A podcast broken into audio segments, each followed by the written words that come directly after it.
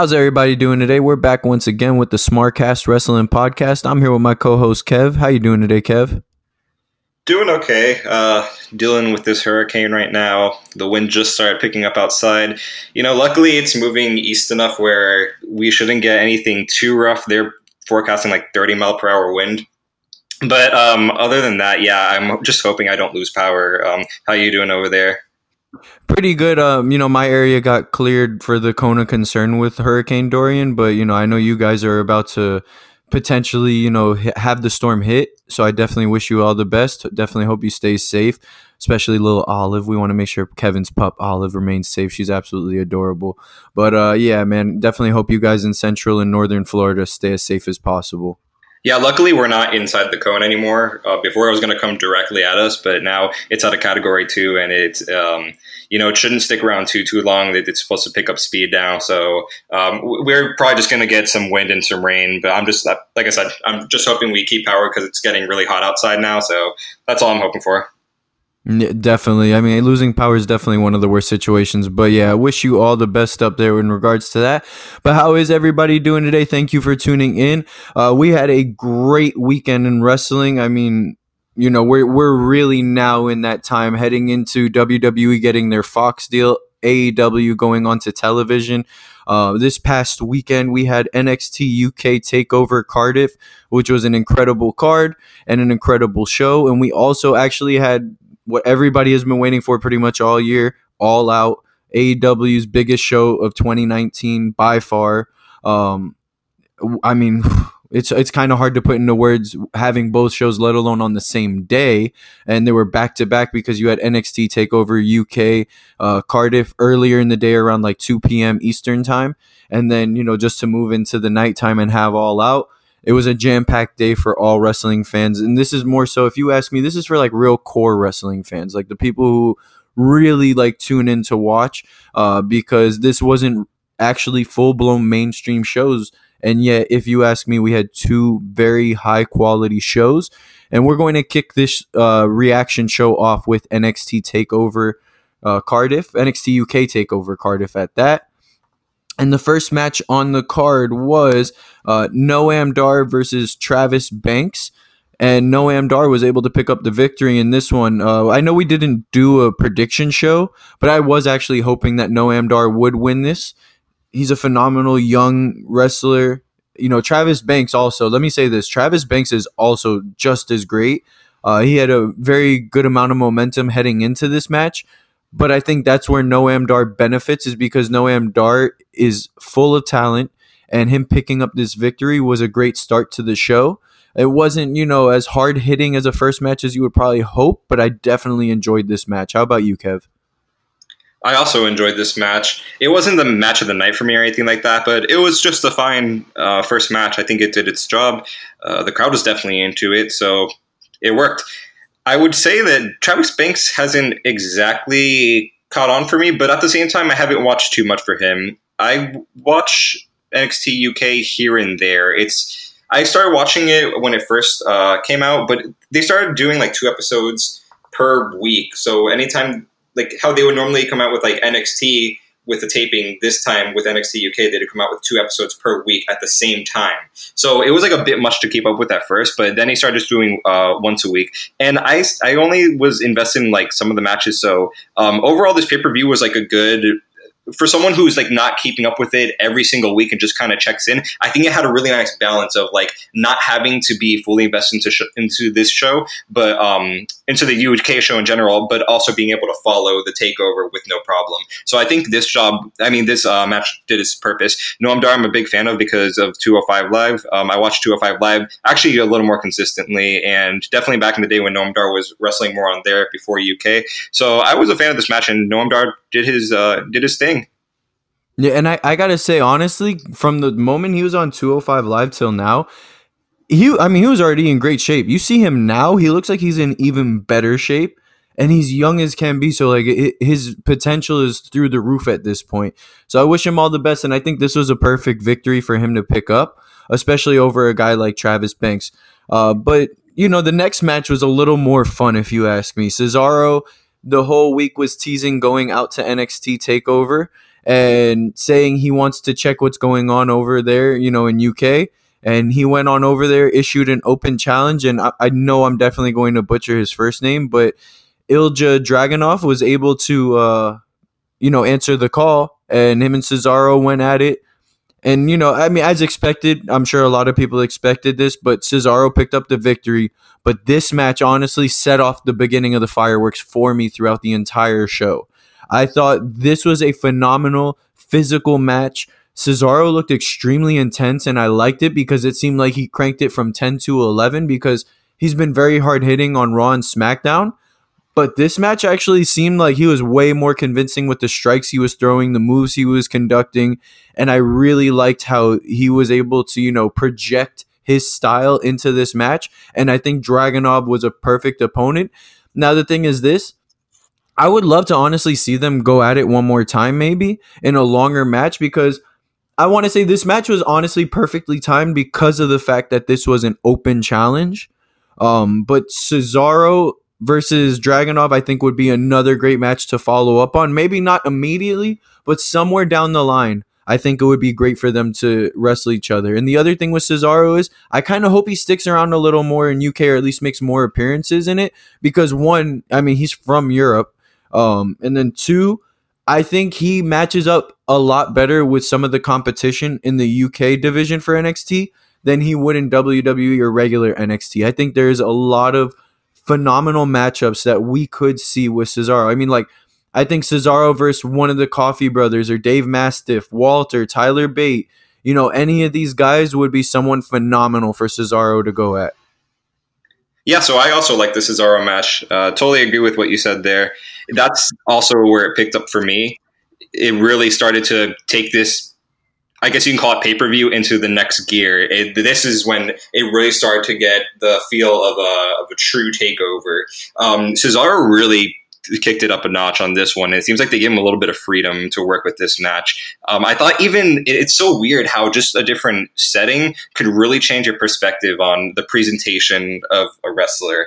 Uh, with Cesaro on the main roster with that theme music that he has. A lot of people are kind of down on it and they kind of think it's lackluster, but when he's in a more packed room with a passionate crowd and he's on his way to kick someone's ass that you know that he's going to dominate in the match, um, that entrance works so much better. And I, I just thought, like, just from the entrance alone, we knew that we were in for like something different with Cesaro. And he really, man, I, can't, I can't praise this match enough. This was nearly a perfect match for me. Um, Dragunov did his thing as well, but Cesaro was the star for me personally. Um, I wouldn't mind another rematch. Uh, they don't need a rematch per se. I think Cesaro can move on and do other things. I would love for Cesaro though to stick around in NXT UK a lot more. And I mean, you can obviously do him versus Kassius Ohno. You can do him versus anyone who's the NXT UK champion because that's someone who can hold that title, make it relevant, and it kind of elevates each other. Uh, Cesaro can elevate the title, and the title can elevate Cesaro. Um, so yeah, I, I, I would love to see more Cesaro overall in NXT UK. Well, there's two things you pointed out here that I want to bring up. First, I'll bring this part up. It's kind of out of order for me, but the first thing I'll bring up, you mentioned Kassius Ohno. I would love to see them go at it, but I would also love to see them reunite as a tag team because before they were both in WWE or NXT, they were actually tag partners on the indie circuit. So I would love to see them reunite as a tag team because I think that would be a great tag team, especially on the fact that Kassius Ohno has been over more so on NXT UK than he has been on regular NXT TV. Now, with that being said, the second thing you mentioned, you said it seems a lot easier to grasp when you have a crowd that's fully invested into the show. Let's take a second to commend the UK crowd. UK crowds are honestly by far, and this is now my official opinion, UK crowds are by far the best in all of wrestling. Let's never take that away from them because from the first match to the last match, these fans were on top of their shit with energy. They were killing it. And I really love to see that passion in the crowd because sometimes when you do not have a passionate crowd, you don't have a passionate product and then your product just doesn't go over the way you expect it to. It could be a five star match, but with that being said, if your crowd's not involved in it, it's not going to feel like it is. So that's a big problem because you and I have seen plenty of times on WWE TV recently where two wrestlers will give their A game and put on a great match, but the crowd is just not there. and it takes away from the match. And it sucks because great wrestlers could lose credibility because of the fans' reactions. And that's not fair to them. But in this case, on the NXT UK TakeOver Cardiff card, that crowd was by far one of the best crowds I have ever seen. Yeah, they really were. They they had a ton of energy, one of the loudest crowds, and I mean that's comparing it to other takeover crowds that are already extremely loud as it is. This was in particular out of the already loud UK crowds, this was one of the loudest I've ever heard. Honestly, that I can remember, this was definitely out there. Um, it, like you said, I agree. They're just some of the passionate, the most passionate fan base, and it does elevate the product overall. So you, you kind of need each other. You need both the wrestlers and the crowd to feed off of each other. And I feel like sometimes the the matches that we see on even like SmackDown, something like Mustafa Ali versus Buddy Murphy, those matches should be considered way higher up in the scale when you're talking about matches of the year or like uh, just overall great quality matches. But then it, it, doesn't, you know, the crowd doesn't exactly match up to it when you got that bigger room uh, that's not as filled up and you got that lackluster crowd because they don't have a stacked they don't have a stacked card from front to back that they can fully invest in. Uh, that's why these takeover pay per views are so great because uh, they just don't lose the energy. They're able to keep it going, and even when they do have a, a, slower moment in at some point in the event, they're able to pick up the crowd right back up. So it, it works out really nicely. Yeah, and the highlight of the crowd in this show, honestly, was during the tag match, which is the next match we're going to bring up. You had Flash Morgan Webster and Mark Andrews officially become the new champions. They defeated Zack Gibson and Drake, uh, James Drake, and they also defeated Mark Coffey and Wolfgang. I let me tell you, all three of these tag teams were phenomenal, and I really am now a huge fan of Zack Gibson and James Drake because some of the moves they were conducting as a team, it's like they've been really like working together for a long time. And if I'm not mistaken, they're more of a newer tag team, right? Uh, because if I'm not also mistaken, both of these guys were singles competitors last time I really tuned into NXT UK. But watching them as a tag team has been phenomenal. And just to kind of throw it out there for everybody, I haven't really gotten to watch this show top to bottom in a thorough sense. I really got to watch it one time, you know, here and there in passing. Kevin really got to tune into this show more so than I have. Uh, but when I tuned into this match, this match was really incredible. It hit all kinds of peaks from hard hitting action with Mark Coffey and Wolfgang to high flying with Flash Morgan and Mark Andrews, and then just great tag work with Zack Gibson and James Drake. I this may have been my favorite match of the night. Um, but how did you feel about it? Oh man, this match was not only one of my favorite matches of the night, top two for sure. Um, it, it, was one of my favorite tag matches I've ever seen. Uh, this is probably, since I can remember, I think this is my favorite tag match since the, and I can't remember the exact takeovers. They kind of blend in sometimes for me, but the NXT takeover where um, where Sanity won the tag tag team championships.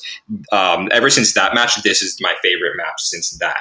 Um, this was just on another level. The crowd was eating it alive. They just they they, lo- they, they were eating it up, and this match was just something else. So um, Mark Andrews, that's someone who I have been following for a while now. Um, love Mark Andrews. Always thought he's super talented, and I'm I'm really glad that he's now starting to get the reactions that he's deserved. I always knew that this is a guy who just needs to break out for it, and once he does does once the, he really gets the the proper stage, he can show everyone really how much he can go. Uh, Flash Morgan Webster, one time he showed up on NXT. I'm, I'm sorry, on 205 Live, and um, it was when the when WWE was in the UK. I think this was before they actually had their UK division, or they might have had the UK division, but they didn't have uh, NXT UK uh, the tapings already going um, and airing. So when I saw Flash Morgan Webster at first, I didn't really like, get his thing, and I think it was just like the match he was in. He didn't get a lot of time to really show off what he can do. But man, as a team, they really work so well to the point where I really could see them becoming one of the greatest tag teams. Uh, honestly, in in all of wrestling, because they have just synchrony that that I don't see, uh, synchronization that I don't see from anyone else, uh, and and well, you know, I could see him like maybe in like the Usos, but they're just a, a totally different style from like the Usos, right? They have just more flips and overall just a different style and approach on everything. It's just their own thing, and I, am totally into it. Um, you know, you don't even need to be into their gimmicks or anything like that. You can it, on the wrestling alone, they carry a match so beautifully, and seriously, uh, they they are going to become, in my opinion, like one of the top dogs in the entire wrestling world. Um, just give them some time to really show uh, more of what they can do because I think they were just scratching the surface with that match. Um, with that being said, um, Zack Gibson and James Drake, you know, before this match, I wasn't like too into them. Uh, I was, I thought James Drake was cool, but Zack Gibson just like he was just like a the the dick heel to me. He wasn't like really doing much for me. I was like, all right, you know, I was kind of like indifferent towards him. But man, like they really showed what they can do in this match. This was my favorite match I've ever seen from them. Um, and and Mark Coffey and Wolfgang, you know, Mark Coffey to me is just like kind of uh, the big guy. So he does what he does. He serves his purpose. He's he's the the meat. He just is the powerhouse of that. And I mean, Wolfgang is also a powerhouse, of course. But the thing is, to me, Wolfgang is so much more versatile, and I think he's really slept on as well. Um, Wolfgang really can go. And I, have seen him before in other matches, uh, just as a singles competitor, how good Wolfgang is. So, man, I, I gotta, I, I, gotta give it though to Mark Andrews and Flash Morgan Webster because it's like they just they turned it around hundred percent. They like they they were going from from getting like no crowd reactions to like being one of the it, one of the most hyped matches I've ever seen. So I mean, like, congrats to them, and I want to see more of what they can do. And it was obviously the right call to make them the champions. I figured when they came out to that crowd and that they were in their hometown that they were going to win the tag team champions. Oh, that that crowd for those two were through the freaking roof and I think you said it best, right? So I, I actually knew about Mark Andrews back in 2016 when he was Mandrews in Impact Wrestling. And he was like a pre-show card wrestler. And I remember like seeing him and thinking like, all right, well, this guy has some potential and then he like disappeared off of Impact Wrestling. And next thing you know, he shows up during the NXT Takeover. Um, I'm sorry, the NXT UK tournament, and I think he was also in the cruiserweight tournament, wasn't he? I don't yeah, know. I believe so. Yeah, and and you know he shows up in both of those, and I thought, okay, now he has a stage where his kind of talent can shine. Then NXT UK really starts up, and it's just kind of like very lackluster with him. It's like he plateaued. Mm-hmm. Uh, but then it's like you said, he gets into this tag team, and it's like they both rejuvenated each other's career because I didn't feel Flash Morgan Webster's gimmick was really going over for him as far as with the US crowd. But I think pairing him with Mark Andrews, they complement each other's style because they both have these two very different but similar rock and roll styles and they just complement each other so perfectly. So it is well deserved that they did win these titles, and I'm glad that you know they were the ones that went over in this case. But if you ask me, none of these teams lost anything in this match. They only gained credibility, and they put on the tag team world by storm, pretty much as far as the UK goes. Yeah, and I mean, it's like you said, they, they, just took it to another level. Mark Andrews and Flash Morgan Webster, I don't know what it is with them. There's just something about them that they're they're just like magic when they wrestle together. They, like I said, I would love to even see them on main roster, and I know that everyone like complains that they don't know how to use the main roster tag team, but I seriously like I think they could even do so well in the mainstream world uh, in wrestling. That's just how good they are. I, I really think they'll surprise people. Absolutely. And then the next match I thought may have been the most brutal match, the last man standing match, Joe Coffey versus Dave Mastiff, and Joe Coffey picked up the victory. I honestly wanted Dave Mastiff to win, but I was not upset at all with the result of this match. This match exceeded expectations in my opinion. I thought this was going to be a very underwhelming last man standing match, but it was actually great from them removing the turnbuckle to using pull cues and so on. I really enjoyed this match. Um, and I think both of these guys complemented each other well because they're two very big, hard hitting, strong guys. But at the same time, you know, they're still very athletic for big guys. And that's the good thing about these big UK guys is that they hit like heavyweights, but they could move as if, you know, they could compete with the cruiserweights. Not saying that they were doing any flips and stuff like that, but like their speed and agility and the way that they conduct their move sets – I really liked it a lot. Wasn't my favorite match of the night, but definitely was a great in between match leading toward the main events. Yeah, like you said, I think this was a good in between match. Wasn't match of the night or anything like that, but uh, it was fine. I, I, I enjoyed it. Uh, Dave Mastiff, I, I, haven't been too into before this. I've watched his matches, but just wasn't doing it for me. Um, and I don't know what it was, but for some reason, his presentation this match it, it, seemed more put together. It seems like they're really starting to like kind of he's starting to find his footing, I think, and really with his look too. Even when he comes out, he's starting to look more uh, less green, I guess I could say. Um, and Joe Coffey, I mean, there's like I, I, don't know how how close he is with him, but I just get the vibe that he's like a Triple H guy, where like Triple H really really sees a lot of potential in him, and like one day will make him uh, NXT UK champion. Um, so I think we're we just want we need to see more of Joe Coffey on his own. Uh, it's great that he's in. I think Gallus is the name of his faction. Um, it's and that's a cool faction and everything. Don't get me wrong, but I think he is the star of that faction, and I do think you do want to go in that direction, putting him in singles matches because I think he's such a good uh, like villain, and he has just this unique body and build to him that's like no other. And I, I don't know. I just want to see more of what he can do. I would love to see like a, an even stronger style from him. Um, you know, less of like uh, using weapons and stuff like that. I want to see more of just like a, a, a raw, hard hitting match with him. Um, so yeah, I mean, Joe, Joe Coffey, I think uh, has a lot of potential too. And I think he would be someone that could face off well against Walter because he has these heel vibes to him, but I feel he would go over with the crowd against a guy like Walter because Walter is just very, I'm here to win and that's all. I'm not here to entertain you. And then you have Joe Coffey, who is actually very entertaining, even though he's currently like a heel role. I think he would be great though to put up against Walter, and that would be a matchup worth watching because that would be a very convincing match if he were to take the belt off of Walter. Even though, you know, we've seen other people who could have potentially taken the belt off Walter, I think he would be very suiting for that. And let alone you'd be putting a new guy up there because, you know, we could go through the same old Tyler Bate, Peter Dunne routine. But I think Joe Coffey would be someone good if you're not going with someone like a Cesaro or someone else. Uh, because now that you know it's not Tyler Bate, what's going to happen? But we'll get to that in a little bit. Um, the next match, in my opinion, was the most underwhelming match on the card, and I hate to say it because I know it's the only women's match, but I did have a little higher, a bit higher expectations for this match. I really wanted Toni Storm to defeat Kay Lee Ray, but Kay Lee Ray ended up picking up the victory and is the new champion. I still don't know how to feel about this match didn't really feel anything about this match in all honesty, which was sad to say because I really enjoy Toni Storm as a wrestler. But how'd you feel? Uh, pretty similar. It's like you said. I hate to say it because it's the women's match of the show, but the reason why um, I thought this was the weakest show is because I think Toni Storm should have won this match. There is no reason why she should have dropped that title. I don't know why they chose Kay Lee Ray to be the one to take it off Toni Storm. You have a huge roster of women across NXT. You could have brought someone over from NXT if you didn't have someone from NXT UK who was ready for that title. Um, I mean, you could have gone with someone like Candice LeRae. You could have gone with. I mean, you did Rhea so but that was a, a, great choice right there. But there's tons of women that you could have gone with. You could have gone with Dakota Kai um, whenever she's ready to return, which I think is soon.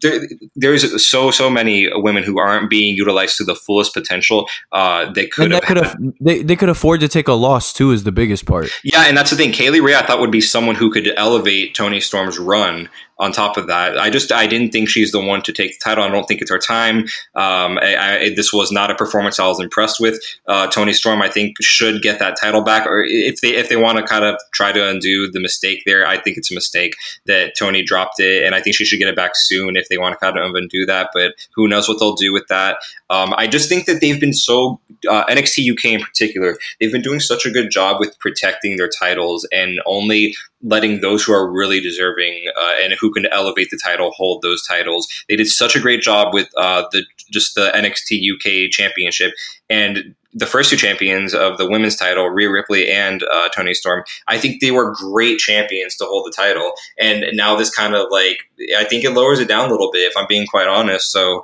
um, hopefully they have something good planned. I think they do. I have faith in them, you know, um, and I think we'll see something really good. I just don't think Kay Lee Ray should have a long uh, title run with this one. It's not her time. It just isn't. And until she she proves that uh, she can really go, uh, you know, uh, that's just going to be my opinion on that.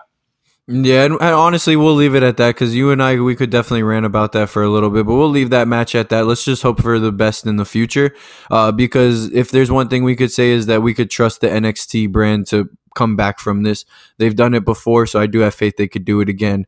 But on to the main event. You had Walter versus Tyler Bate. We kind of already hinted at it before, but Walter did retain the championship and he defeated Tyler Bate. But this match was incredible. It was almost, I want to say, like 45 minutes to an hour long.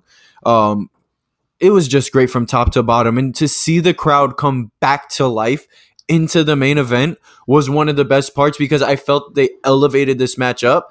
Now, before we move on to All Out, I want to say the one thing that NXT UK Takeover probably had over All Out, aside from maybe a couple of matches, was the crowd.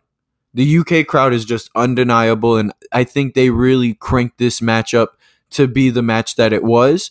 Um, but with that being said, this match w- was once again phenomenal. Walter put, putting on another great performance. I loved how ruthless he was in this match, and I love, I love when Tyler Bate, being the young guy that he is, he's always the underdog pretty much because he's only what like 21 years old. So with that being said, a lot of people always just you know consider him to be the underdog. I love that he adapts to that role so well and that it plays into so much emotion during the actual match and it just works perfectly with a guy like Walter. So I really like this match. This not my personal match of the night. It was the second personal match of the night for me. I really loved the takeover uh, tag team match. But this main event was still nonetheless, if you were to ask me, it, it was pretty damn near perfect. Yep, I I'm totally with you on that. Walter was something else because Walter, you know, you look at him and you think before you, you watch him wrestle, is this going to be just another big guy where it's like a Big Show? Not in don't don't get me wrong, Big Show's a legend. I grew up watching Big Show, and Big Show was like the main heel for a long time where I was growing up watching. Um, so so I love Big Show, but like just the that's kind of become the cliche that like these bigger wrestlers nowadays can't really go, and Walter just fucking throws that out the window. He really showed up tonight, and I mean, he just has that on top of the whole presence that he has. He just backs it up on top of that with his move set and how diverse he is for such a big guy. And he just uh, it's, it's, everything: his presentation, his look, uh, down to the fact that like. Um, his his music is is so intimidating. The crowd is so invested into him when he walks out. They all sing to his music. I mean, they've really done something. They, they, I think they really, really uh, struck magic with Walter. Then you have Tyler Bate, uh, Tyler Bate, who is this super young guy um, who kills it in the tag team division. But really, I think this is a guy that you need to keep as a singles guy because this is a guy who you can really have go to the top. Walter and Tyler Bate are both two guys that seriously. I don't see why they should not be Universal Champion one day, each of them. Um, they they have everything it takes. Seriously, um, Tyler Bate, I want to see him uh, do his thing in NXT UK, but transition into the mainstream world because he is undeniably good. He is really one of the best and like a lot of people forget that. When we say one of the best we tend to forget tyler bate a lot of the time. But really i mean this guy blows everyone's expectations every time. Um, you know and i, I just didn't it, it's almost like he's one of those guys that like i didn't want to love uh, him as much as i do because he just wasn't i was like oh you know not my style like the whole like uh, the mustache thing. That's not like i don't know. That's just like not my i don't know if it's like humor or style or anything like that. I just like the the old timey look. I'm just like eh, whatever. But he's so undeniably good that i don't care. Like i i seriously want to see I, he needs to have that title at one point once again, but I think this was the right call having Walter win. I wouldn't have it any other way. I think that was genius that they had Walter win this match, and I don't think Tyler Bate should win it just now because I think there's a lot more and a longer chase with him. Even though he's had the title before, um, I want to see him down the line win this title again, and then from there move on to bigger and better things, whether it be the NXT championship, whether it be uh, a mid card, I mean, sorry, um, um, a main roster championship, something. But I just want to see him go even further because the the sky's the limit with him and Walter. Yeah, and I think with Walter, the biggest thing is you need to keep building him on the fact that he's still undefeated in NXT UK.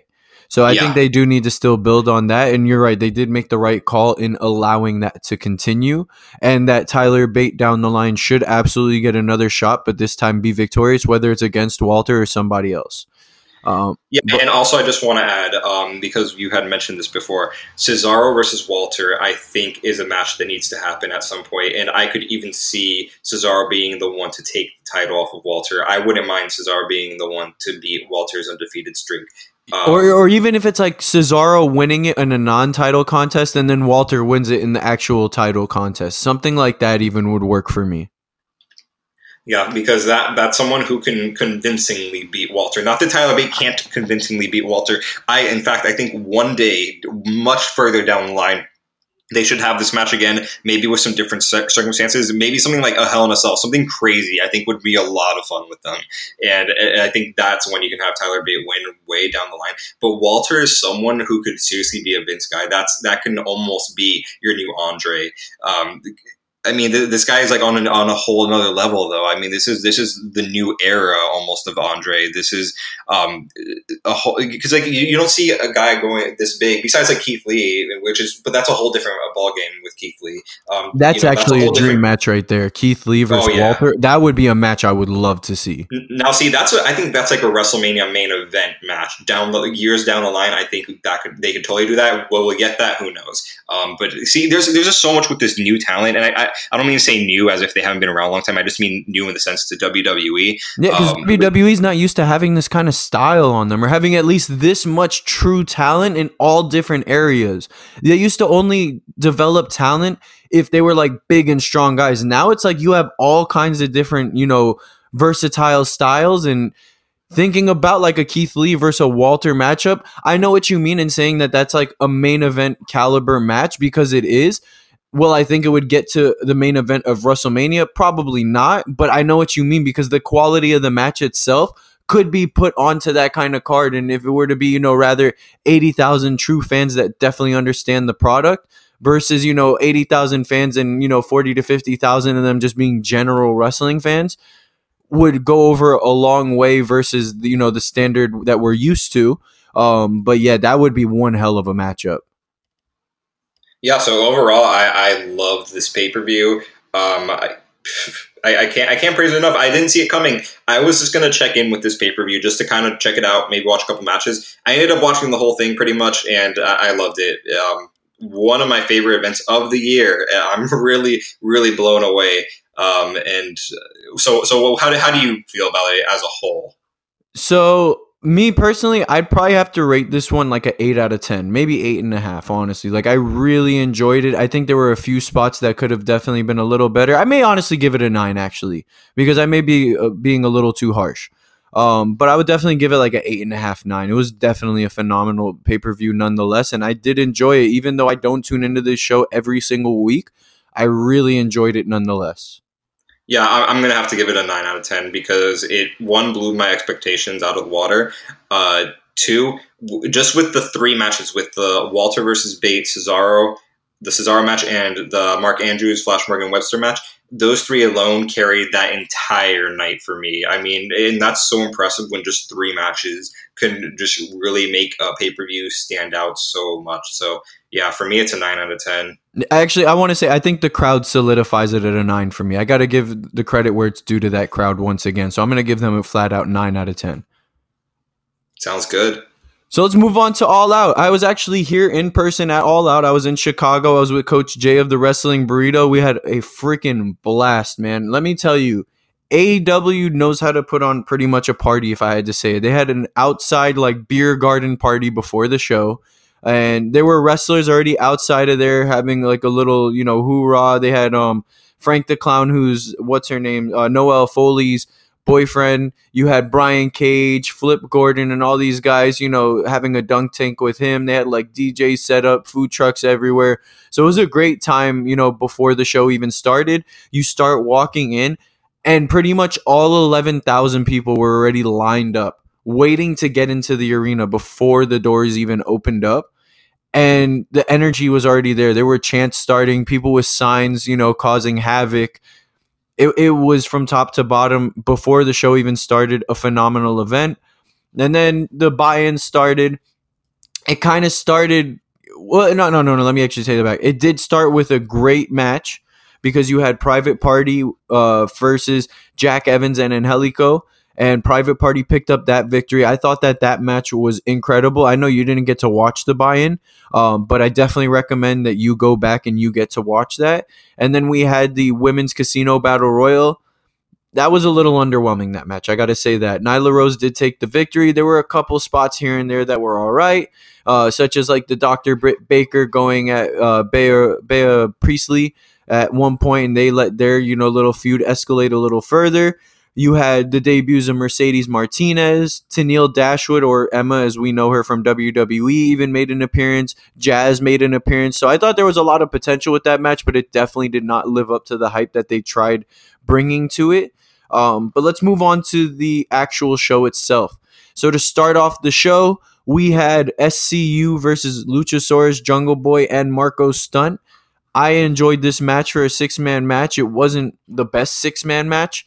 Um, and SCU picked up the victory. I wanted them to actually win. Uh, you know, I predicted them to win in the prediction show that we held because I think they needed some momentum heading onto TV because they're going to be some of the bigger personalities that AEW has being on TV. So I thought this match, you know, fulfilled its purpose. It didn't exceed expectations, but I did enjoy it nonetheless because you had six great personalities within the ring and it, you know, it got to shine to a certain extent but it would be a matchup that I would like to see some time down the road on the actual television show versus a pay per view. And yeah, how'd you feel about it? I thought it was a, a pretty good match. Um, you know, probably if, I, if it was out of five stars, I'd probably give it like 2.75, maybe three stars. Um, it, it's, you know, wasn't match of the night by any means by me. Uh, for me, SoCal, you know, they actually impressed me this match. I, I think last podcast we recorded, we had said that uh, I, I, had said that you know Christopher Daniels uh, wasn't uh, impressing me to the extent that I was expecting him to, but I think he really like uh, stepped it up for this match in particular. I don't know what it was, but I, I really I, I, I was into what they were doing in this match, um, and overall this match was was was fine. The reason why I'm not like super super into this match is because um, for me I'm not like in the cult following of Luchasaurus. I think he's fine. I don't have a problem with him, but like I'm not on the level where like I'm popping for him the way everyone else is. Um, so like I was just expecting like he he he had one one part in particular that sequence where he just went crazy and did that backflip at the end. I was about um, like, to say that that was probably the highlight of the match. Was honestly his one sequence where he really went in. Yeah, yeah. Um, but I, I, hope that's just they're they're giving us like a sample of what else he can do because like um, I, I, just feel like they like for how much he's hyped up, like I would want to see uh, more of what he can do. And same thing with Marko Stunt. I've seen like in the past he's had more I don't know, just more of an important role, and he just felt like he was kind of in the background for this match to me at least. Uh, Jungle Boy, same thing. I was expecting a little more. He did some cool stuff, but like um, I, I, don't know. Like they're just they're just such a, a, team with such great talent that I was I honestly was expecting just a bit more. And honestly, even though I predicted SoCal to win, I thought it would have been really nice if uh, Jurassic Express would have won this match. Yeah, I, I did like all the different names they were also giving their tag team. Uh, but yeah, I, I would have hoped that a boy a boy and his dinosaur, another name that they referred to them as, would have picked up the victory, but I think it was more needed in SCU's corner. And I'm actually glad at the end of the day that SCU did pick up that victory because it may give us a little more longevity with a feud like that. Um, but the next match, and I'm kind of surprised that this match actually went second on the card, but I'm not surprised that it did because it, you know, it had last second changes. But Pac versus Kenny Omega. This match was phenomenal. Um, do I think it was perfect? No, I don't because you put this together, you know, very last second. I'm sure they really didn't have a lot to work with, but they made the best out of it. Little side note that I really enjoyed about this match is that, well, let, us put it this way first. So Pac got the victory by choking out Kenny Omega. One, I did not see that coming. Second, I love that people in the crowd were actually shouting out, "Oh my god, you killed Kenny, you bastard!" And it was like that's actually so fitting. Like the bastard Pac choked out Kenny, like he put him out cold, and it's just like you killed him, and it really has that full South Park feel to it, and it was just great. I mean, I really hope that they have a rematch down the line because if there's one thing that I think you and I could both agree on is that Kenny Omega cannot go down like this, getting choked out. So I think it leaves open that door for a rematch down the line. But this match, nonetheless, I'd probably have to give it like a four, four and a half out of five stars. Yep, I'd probably get a four and a half out of five.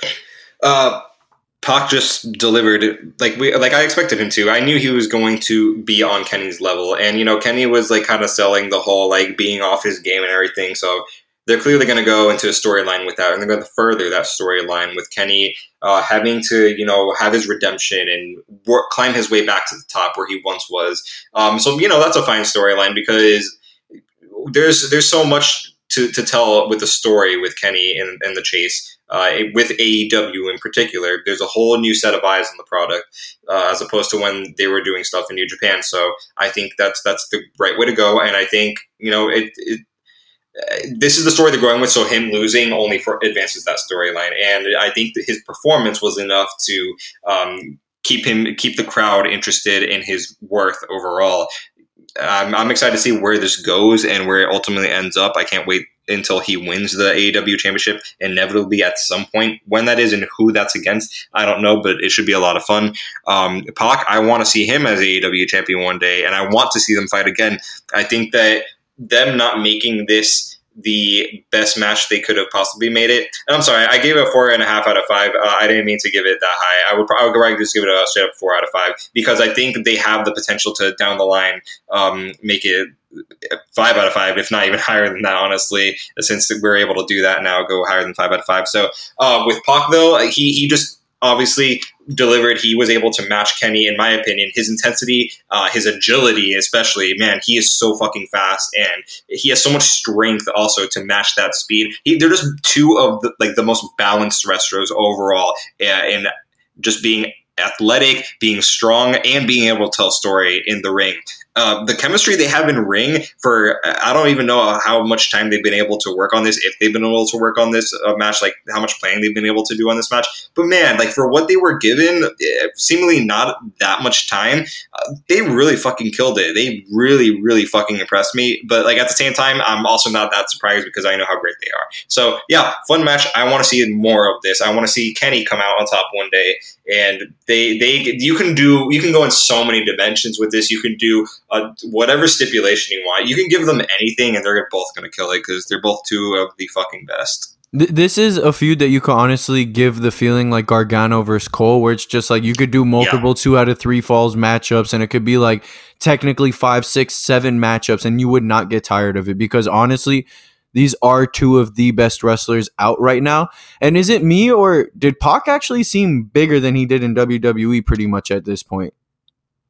Well, when he was in 205, he was already looking so fucking ripped. so I don't, to me, he always looked jacked. Don't get me wrong, he always looked jacked. But I'm saying like the actual feeling of him, he actually felt like he got bigger. Like it was like almost as if he was a heavyweight, but he's still the same size. You know, I think, and it might be, he might have gained even more muscle mass, but the thing is, I think mostly it's the presentation. I think it's the fact that now he's with a bigger guy, Kenny, and he it's his move set. He's doing less of like uh, the cruiserweight moves that he was doing before in the cruiserweight style, and now he's wrestling more of a heavyweight style. So I think it's definitely intentional. And the fact that you're saying that and noticing that, I think like that's that was that's their plan. I think that's exactly what they want. So I think you're making them happy by saying that. Yeah, because even even Coach Jay pointed that out to me mid show. He's like, "Dude, is it me or does Neville seem like he got bigger?" And then I was like, "Well, first off, bro, it's Pac, so you got to get that right." But he he did feel that way. Like as far as like seeing him in person, and then even rewatching the match, you know, when I was on the flight home. It really felt that way. Like he seems like not only did he actually physically gain mass, but it just felt like he was a bigger superstar but definitely want to see this matchup once again down the line. It would be something worth watching. Um, but the next match was by far one of the crazier matches of the night. You had the triple threat uh, Cracker Barrel clash, which was between Darby Allin, Joey Janela, and Jimmy Havoc. You and I both actually picked Darby Allin to win this one. But with this surprise victory, and I think it's a surprise to both of us because both of us said that Jimmy Havoc was the guy that would probably put over other guys, picked up the victory. Now, the thing I think that took away from this match was that you had a couple of spots that were really off. Um, you know, it seemed like there could have been a little more points that were on point, no pun intended. Uh, but I actually really did enjoy this match nonetheless. I really like the fact that like Darby Allin was able to use like a nail ridden uh, skateboard, which he is a skateboarder, so that's something pretty cool that they tied that in. Uh, you know, Jimmy Havoc pulled out the stapler. Joey Janela, you know, going with the the tables and all the crazy shit as usual. I mean, it's just hard to ignore that this match was one of the better matches of the night. But I think the surprising thing here was that Jimmy Havoc actually pulled off the victory. So we got to wonder what's next with Jimmy Havoc. I don't care if this match wasn't technically the best match of the night. It was my favorite match of the night. I love this match. It was a ton of fun for me.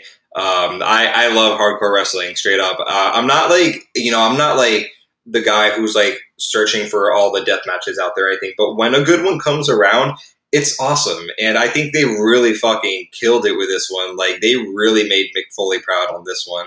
Um, I mean, all, all three of them. Seriously, I wanted Darby Allin and predicted Darby Allin to win this match, and I I'm, I can not believe I'm not even bummed that he didn't win because Jimmy Havoc deserved that win at the end of it because he did such a great job and they all did.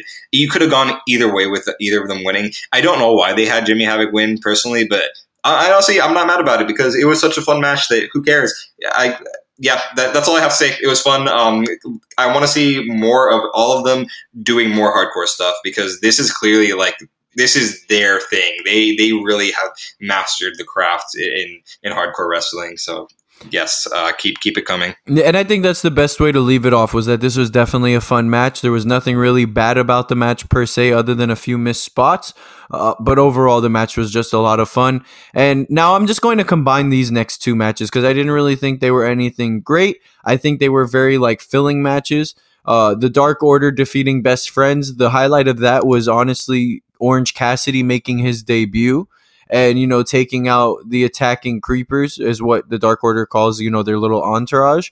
And then the best friends with that awkward hug, you know, with Orange Cassidy in the middle.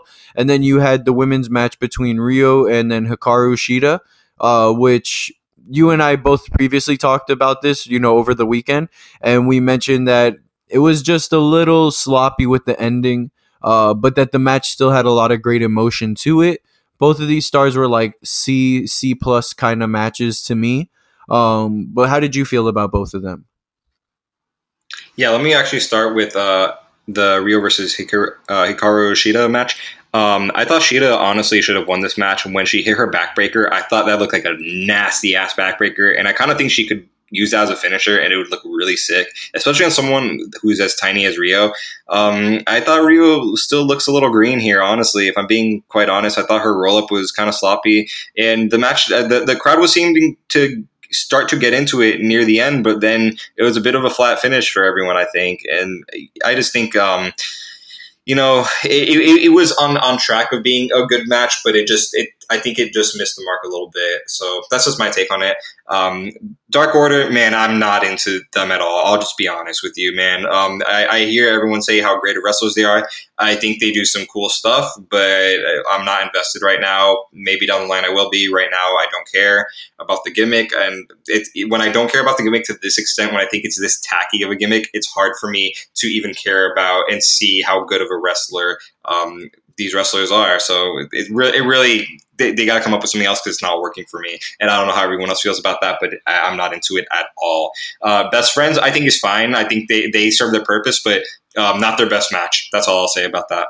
Yeah, I think that was a great way to put it. Honestly, now I, I will say I am a fan of the Dark Order so far, but I don't think this match really put them into a great light. And I think leading into TV, they got to really think of an angle that's going to shine a better light on them for people to understand what makes them a great tag team. Because I did think this match took a little bit away from them, but it took nothing away from Best Friends. I think they still got a great gimmick going. They're still over with the crowd. And then now with this Orange Cassidy ordeal that just happened, I think it only benefited Best Friends throughout this matchup. It benefited, you know, the Dark Order in the sense that they now have a first round bye match in the tag team tournament but that's what I'm saying is that they kind of got to now fill that gap where they have that buy around with a little more personality for us to understand the Dark Order a little better. Uh, but we'll move on to the next match because the next three matches were honestly three of the better matches of the night.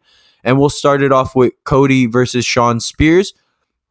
Now, Cody picked up the victory. I will say this may have been my favorite match of the night, possibly next to the ladder match. Um, but that that's kind of me being biased because for those who may have seen on my Twitter, or if you know what I look like, at least, which a lot of you probably don't. But if you know what I look like and you saw on Cody's Twitter, he had a photo of him in the crowd and he ran right into like me and Coach Jay's section. He was, I kid you not, no more than arm's length away from me. I probably could have reached out my arm. He probably could have reached out to mine and we could have touched each other's souls pretty much to put it that way. Um, but yeah, I mean, it was a phenomenal match. They took it into the crowd. They brought in a lot of emotion. Arn Anderson fucking came out and still could hit one of the best spine busters I've ever seen. Um, and he's probably what in his like 70s almost, which is even crazier. Um, you know, you had MJF in this match facing off against Tully Blanchard, which I thought was great. Did I think this was a five star match? Probably not, but there were a lot of great points in this match, and I definitely enjoyed it nonetheless. And you know, uh, with the obvious victory, Cody definitely pulled this off. And I still didn't even think it hurt Shawn Spears in any way. I think, if anything, it still leaves us wanting more from Shawn Spears to know where he's going to go from here. Uh, so if you had to ask me, this match was probably like a, a B plus match, almost like a four and a half, five star match, but nonetheless, it was still phenomenal. Yeah, th- this match was a lot of fun for me, uh, and even at that, I don't think this was even one of Cody's best matches. You know, this this versus like the uh, Cody versus Dustin match, it wasn't on that level, right? That that match was like on that was one of my favorite matches of the year, and probably my favorite Dustin match ever, and probably my favorite Cody match I've seen as well. Uh, but when it comes to this match, this was just a, a very good match. That so that's where I'll, I'll, I'll rate it with that. Just a very good match. Um, I think Shawn's presentation is much better than it was as Tye Dillinger. I think even the like the small details, even as wearing the the pants, the long pants, as opposed to the speedo trunks, I think even that makes him look more serious. It makes him look bigger. It seems like he's gotten bigger. I think he's been like getting even more jacked than before because he he just looks more like a heavyweight now. Well, that's um, what I'm saying though, with how they're developing, like not even developing, how they're presenting this former WWE product is that they're really making them seem as if like they're they're that much better than they were in WWE because with WWE they kind of like contained their whole potential and it really took away from their characters and now they're they're pretty much being rebranded with no ceiling above them and they're able to exceed expectations and fulfill their potential and I think it's really paying off.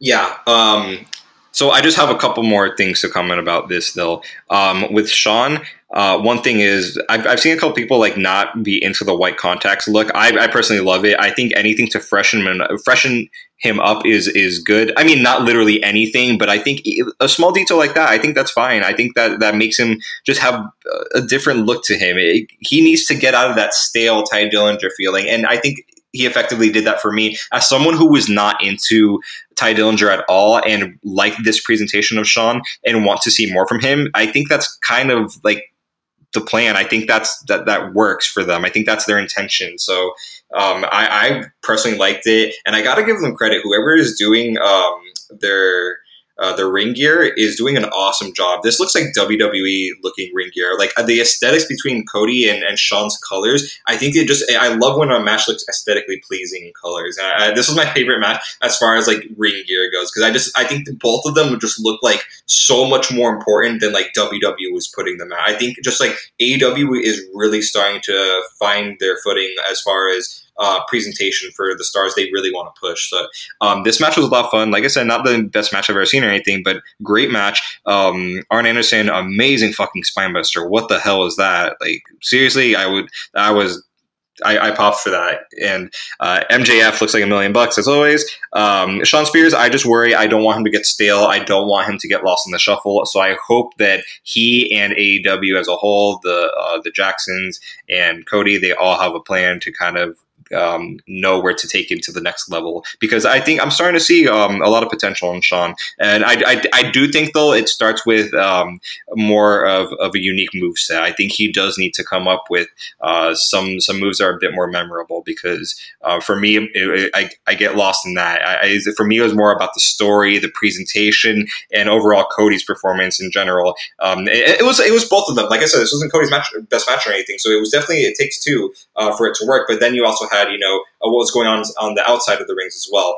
Um, so, you know, um, like I said, good match, and I want to see more from Shawn and Cody. It'll be interesting where they're going, what route they're going with him, because I don't under, I don't really know where they're going with Cody, but it'll be fun to see where where, where they're headed.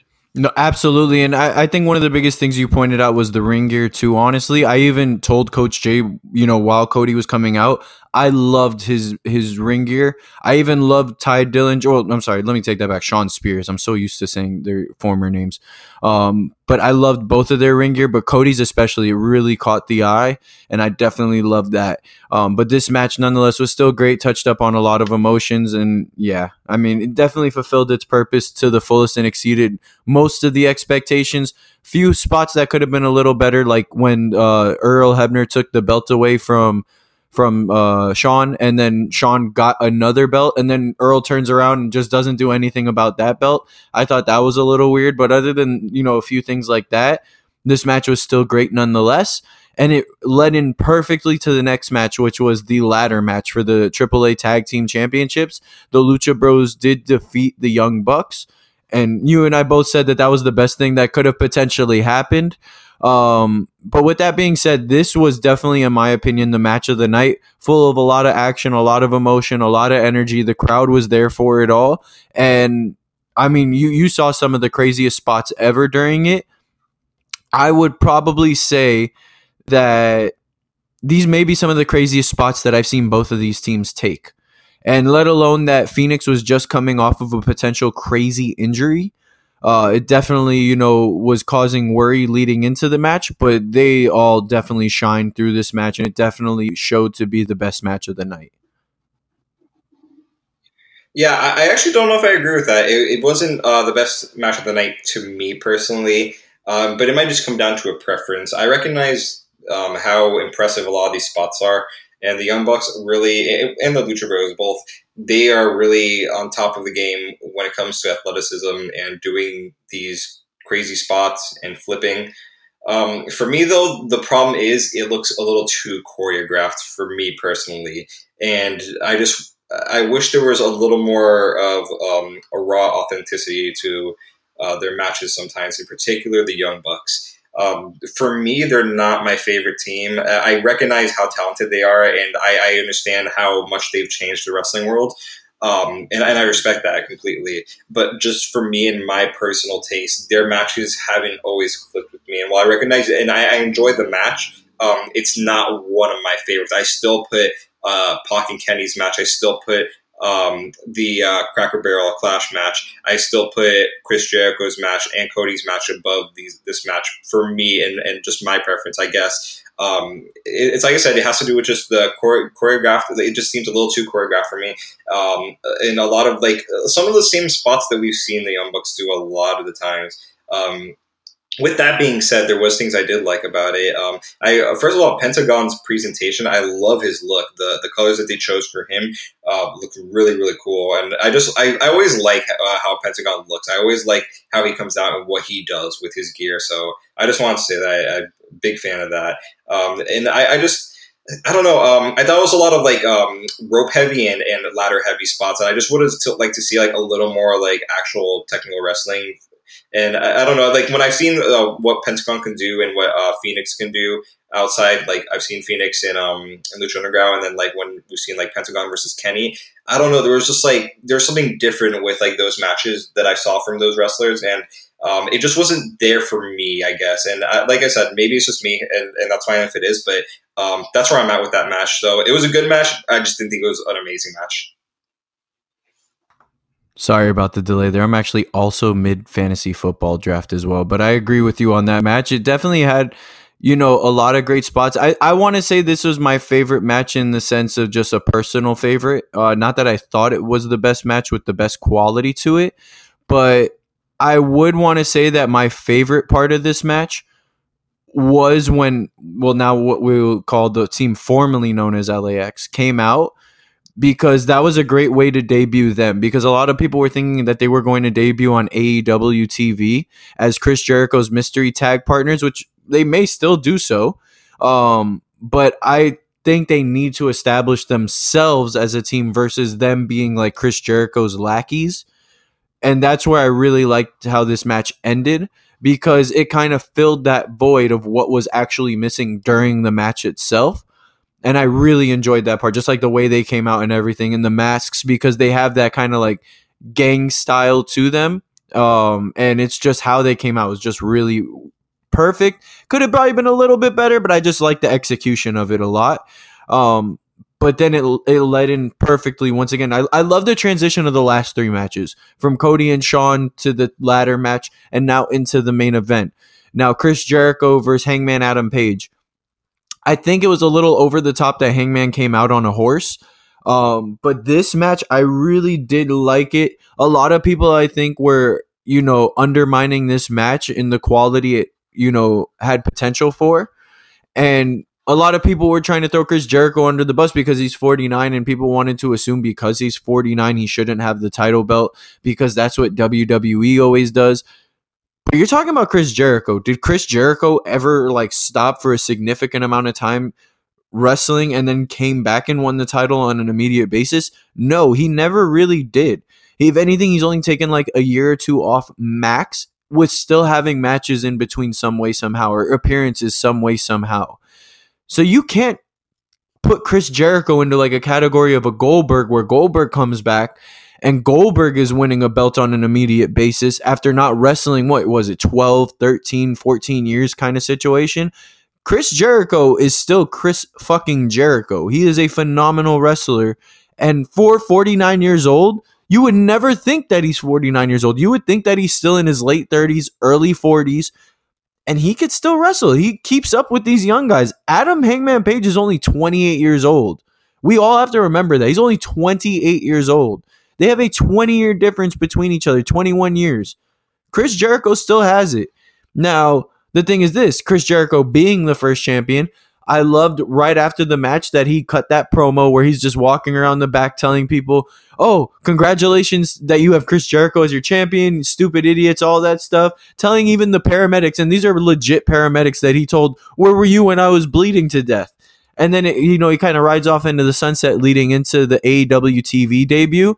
Now, breaking news today, just about like an hour or two before we actually started recording, reports tell us that Chris Jericho lost or had the title belt stolen from him at a Longhorn Steakhouse. With that being said, Cody Rhodes, I want to say I agree with you 100%. I prefer Outback Steakhouse any day over Longhorn. Um, but let, us go with this. Uh, so we, we previously discussed this before the show started, right? Wrong answers only. Who stole the belt from Chris Jericho? Who do you think? Drake Maverick. Drake Maverick with the 24/7 title mistake. Um if I had to guess, and I'm I'm not saying that this is my guess, but one of the first things I actually read was that plot twist that Ted DiBiase bought the belt off of him and will debut on AEW when the TV show starts up. But obviously that's just a joke. If I had to say wrong answers only, I'm going with actually Shane McMahon. Shane McMahon stole the belt at a Longhorn Steakhouse because who would expect a McMahon to be at a Longhorn? And then on top of that, Shane McMahon is the best in the world, right? So I think Shane McMahon would be a good uh, wrong answer only at that point.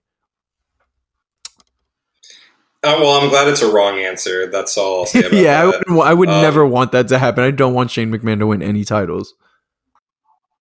Yeah, no, it, like we can't even rule that out of the question. But uh, let's not talk about Shane McMahon anymore. I'm, I'm just going to give uh, my thoughts on the Chris Jericho match now. Uh, Chris Jericho versus Adam Page. Uh, it was a it was a good match. Um, I thought it could have been a little better, honestly. Um, more so, Chris Jericho, I, I forgive a little more, but Adam Page, to me, man, I don't know what it is, but it, he's not clicking with me. I, have given him a lot of chances. I've watched a lot of his matches. I've watched a lot of matches that people say, "Oh, watch this match. This is a great match from him." And I just I he has a ceiling for me. I, I don't see him as a top guy. I I'm sure AEW is going to give him the championship one day. I don't think for now. I don't think he's he should have that title. I don't think he'll elevate it. Um, maybe one day he'll prove me wrong. You know that's that's happened before in the past. That you know I've been wrong about certain wrestlers before. Um, but it, it's just for me at least. I'm not I'm not seeing it. It's something's not connecting. I don't know if I just don't get the gimmick.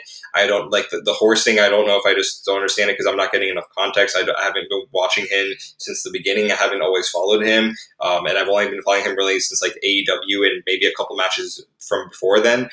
But as a whole, I just don't think he delivers when he's put on that platform. And I think other wrestlers, when they're given a spotlight, they are able to just take the ball and run with it. But for me, at least, Adam Page, I, I I'm not seeing it. And I would love if anyone's like if anyone has like you know a certain thing that, that they can point to me to like make me see it or something i, I you know always welcome to recommend whatever match or whatever but from what i have seen i just i'm i'm not into it and i i want to I always want to give a wrestler a a, the benefit of the doubt because I think they're in a position for a reason. But is this um, is he in the position he is because he's friends with Cody and the Bucks, or is it because he truly delivers on these matches and puts on main event level matches? Um, I I know what you mean. It's kind of like hard to comment on that. Now, I think with due time he'll put on the main event style matches that everybody hopes for him to put on, especially you know the people in his corner within the AEW company. But you know, at this very time, it's just like that's why you can't just strap him with the belt yet. You could put him in the matchup and it elevates him, right? But it's nothing solidified just yet. We needed to give it a little more time. Let a feud actually develop between him and Jericho with TV because you already know Jericho's great on a microphone. That will only elevate Hangman's microphone skills if you put them going back and forth week after week on a microphone. And then leading into the next pay per view, that helps both of them. But it's just kind of hard to get that grasp, you know? Yeah, and let me just say, um, Hangman Page is a, is a good wrestler, and he did have moves that were impressive. But the problem is, he doesn't stand out for me. There's other wrestlers that do what he does, and they just stand out so much better to me.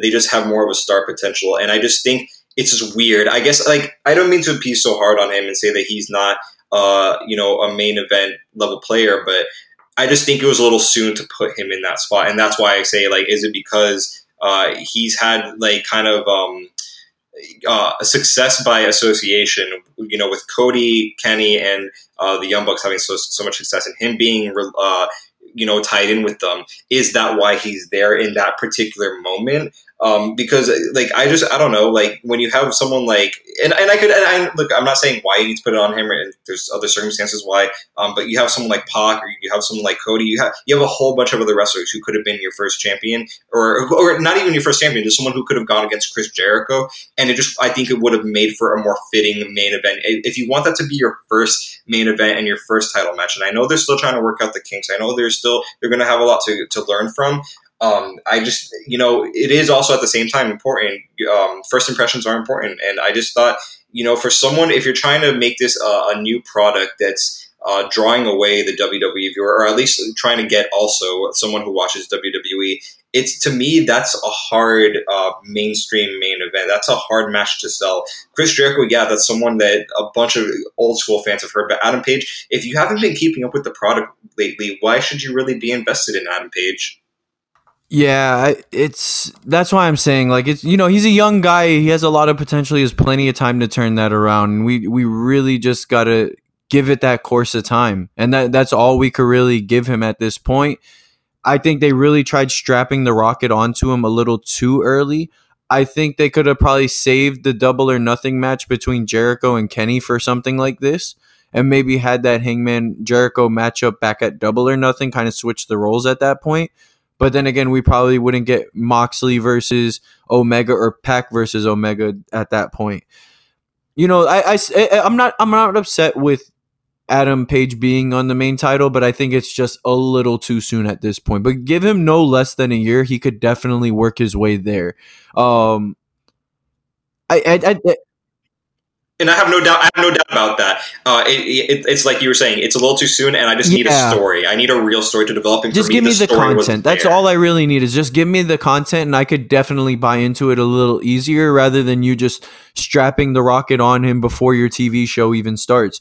This is a guy that really doesn't have a lot of you know rapport. I guess would be the best way to put it. Like with the crowd. Like yeah, he has rapport in the match making sense, you know, in like his in ring ability, but like I'm talking about like a real storyline being drawn out and on like on a weekly basis. I think that would be a better chance and that's why this was best for business in putting the belt on jericho especially creating that prestige for the aew title. You kind of need to start it off with that because when you just put it on a young guy, then it's like, well, where's the credibility? You kind of feel in that sense that the title's more of like an Impact Championship or a, you know an NWA Ring of Honor style championship. If you want real prestige on the belt, like as if like, hey, this AEW World Title not only looks great, but it holds a lot of value with who has held it in the past. You started off with a guy like Chris Jericho. Yeah, and um, you know, I do want to give uh, Hangman Page Hangman Page more of a chance when you know they start doing actual TV tapings, and I would like to see a different story for them and, and really see what and like not push them in that main event scene. Let him chill in the background for a bit, you know, because like if he can, if he's a main event player, then he can get back up there, no problem, like for sure. Because that's that's what happens to all these great wrestlers, you know, they're they're at that level one day and then they're not, but they can work their way back to it. So like he can definitely pr- uh, prove himself. But I think the problem here also is I just don't think Chris Jericho and Adam Page have the best in ring chemistry. I think even Chris Jericho versus Kenny Omega, they just had way more chemistry there. It was just they, they were able to make something really special, and I, I just think like I like I keep saying, I don't mean to repeat this over and over, but um, when this is your first main event of your first title, or at least a major um, one, your first award title yeah, your first world title. Um, that's that's why I, I, I just don't think this was the right match to do it with. That being said, um, I think others would disagree with me, and that's fine. I'm just saying this. That's that's yeah. My, and, uh, we always got to take it back. And now that you know we're looking to wrap it up, it's always great to take it back with this. This show is based on opinions. It's not a, a show based on rumors or anything like that. It's just simply our opinions. We're wrestling fans providing a wrestling perspective on what we love and that's all it simply is. But with that being said, Kev, uh, you know, I think we got another great episode on our hands. It's been a great time chatting about both of these shows. We had two phenomenal shows this weekend, let alone they were on the same day. And it's only a telling of things to come of what I would hope. Um, we got AEW TV literally starting now officially in less than one month because now it's September 3rd. By the time this comes out, you know, it'll be tomorrow, but still, October 2nd is the first episode of AEW TV, so we're less than a month away from that mark.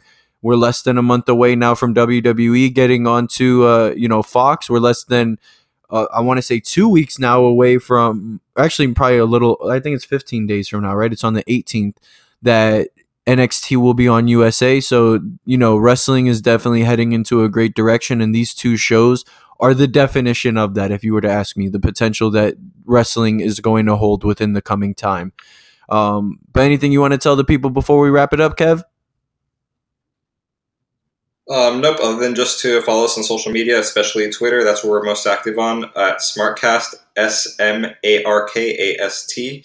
And always um, remember, guys, um, whenever you're listening, feel free to tweet us your opinions, anything you want to talk about. Uh, we're here for uh, for pretty much fun wrestling discussion just to hear different takes and uh, hear different opinions and perspectives and basically just discuss wrestling, what we like and what we don't like about shows, how, how they could be better. So if you want to join on the discussion, just always, uh, you can always go and reach out to us on Twitter or on Instagram or wherever else you, you can find us. And uh, like we said before, you can find us on uh, most no, absolutely platforms. and uh, with that being said, guys, we definitely encourage that you try to interact with us as much as possible. As Kevin said, we are very active on Twitter and make your opinions valued. I mean, you know, a lot of people put out their opinions, they feel like no one hears it. Talk with us. We're definitely here for all that. So be sure to follow us on Twitter and Instagram at Smarkast. That's S M A R K A S T. We'll catch you on the next one, and we do hope everybody has a great day. Don't forget to subscribe, rate, and review. But we'll catch you next time.